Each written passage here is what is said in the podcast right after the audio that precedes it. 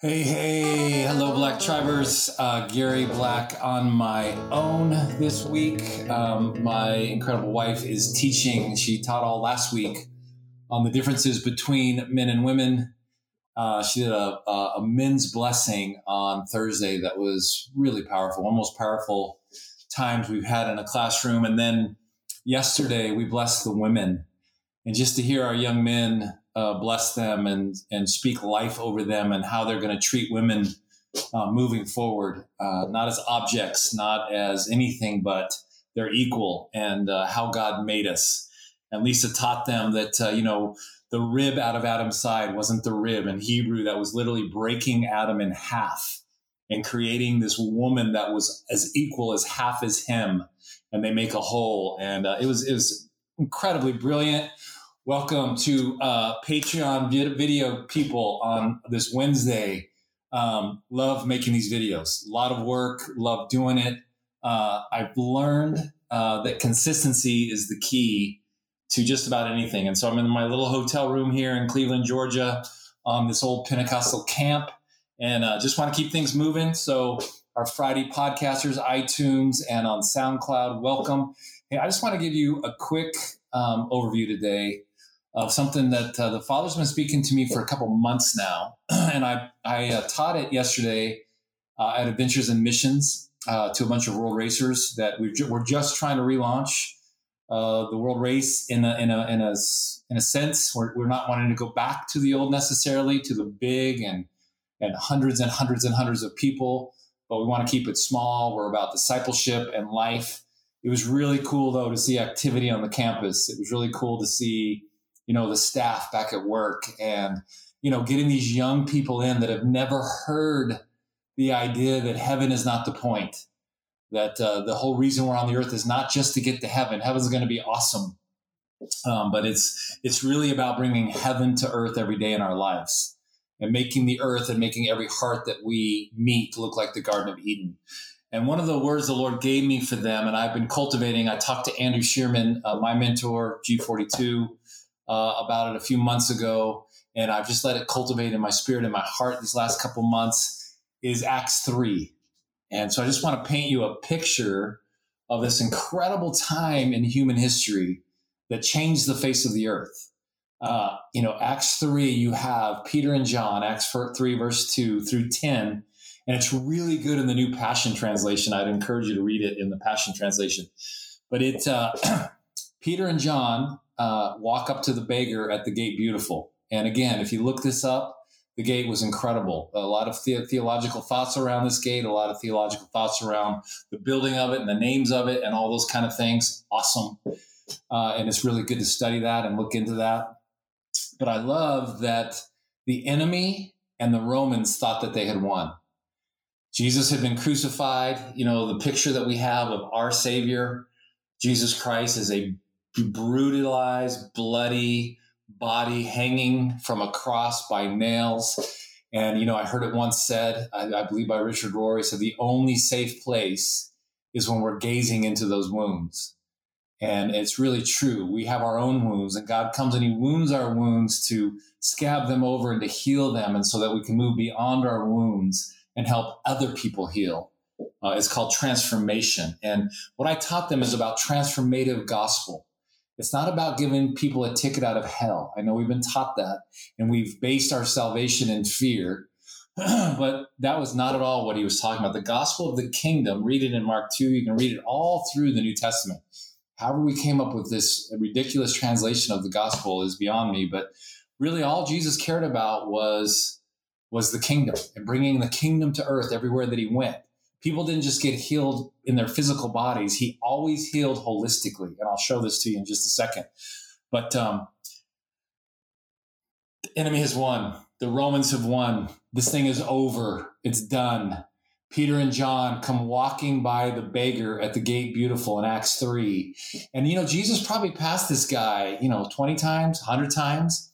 He went into the temple through this passage many, many times and he never stopped. He never looked at this guy. But today, Peter and John, Jesus is gone and they're walking in, and the beggar wants money from them. As you guys know the story really well. And what do Peter and John do? they stop. And I love again the Passion Translation. Peter says to the beggar, Look at me. And the beggar has to stop and look, and he still doesn't recognize who they are. He just looks at them and he asks them again for money. Peter says, I don't have any money, but what I do have is the power, and we've got fireworks going off, so enjoy those as you're listening. Amazing on this camp. We never know what's going to happen. I heard a gunfire a little bit ago. Amazing that Peter looks at him and says, Look, I don't have any I don't have anything to give you. I have no money, but I do have the power of Jesus Christ of Nazareth. That's what the Passion says. And instantly it says, the man's heels were strengthened, his soul began to sing, his spirit experienced healing holistically, and he began running and leaping and praising God. Now, think about that. We used to sing that in our little VBS and our little times in our Baptist church. He went running and leaping and praising God, right?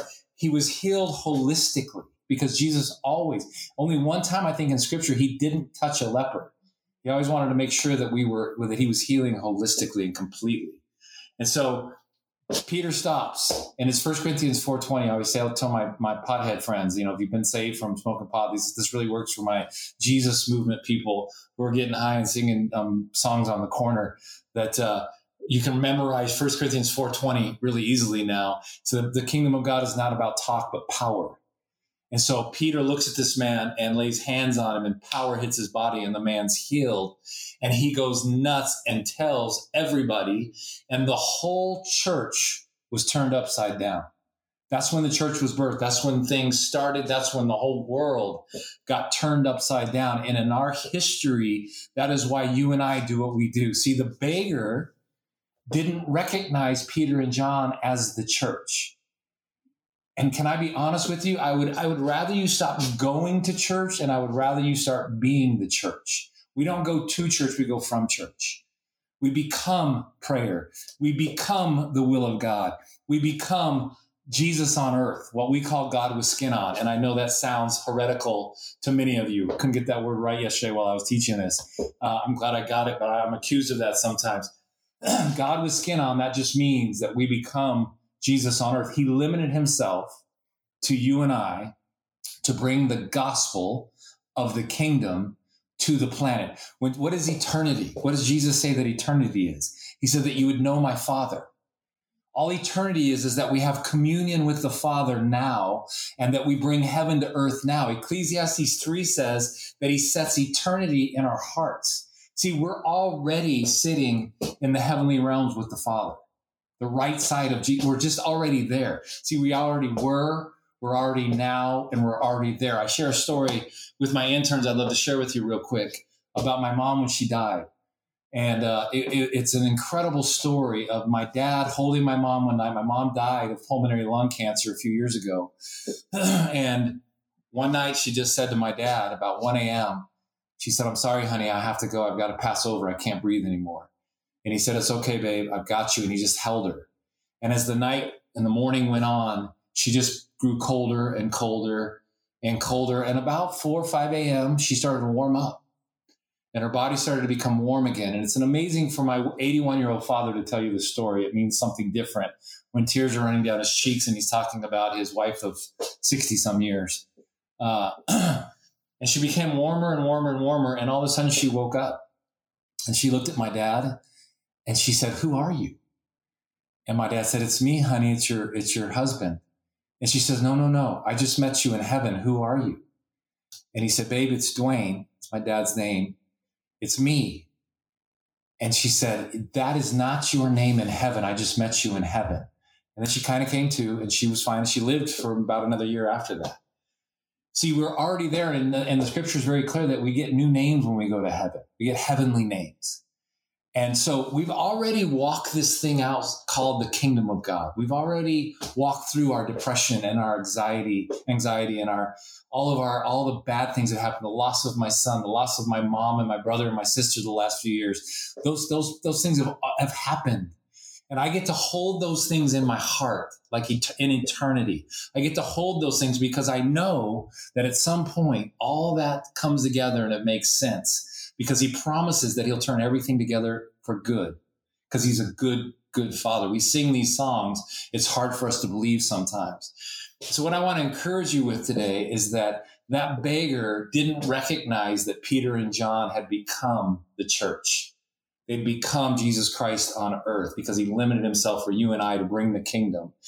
And then Peter says to him, Look at me! Explanation point. Look at me. And the beggar saw him, and faith arose. Peter prayed for him, and he was healed.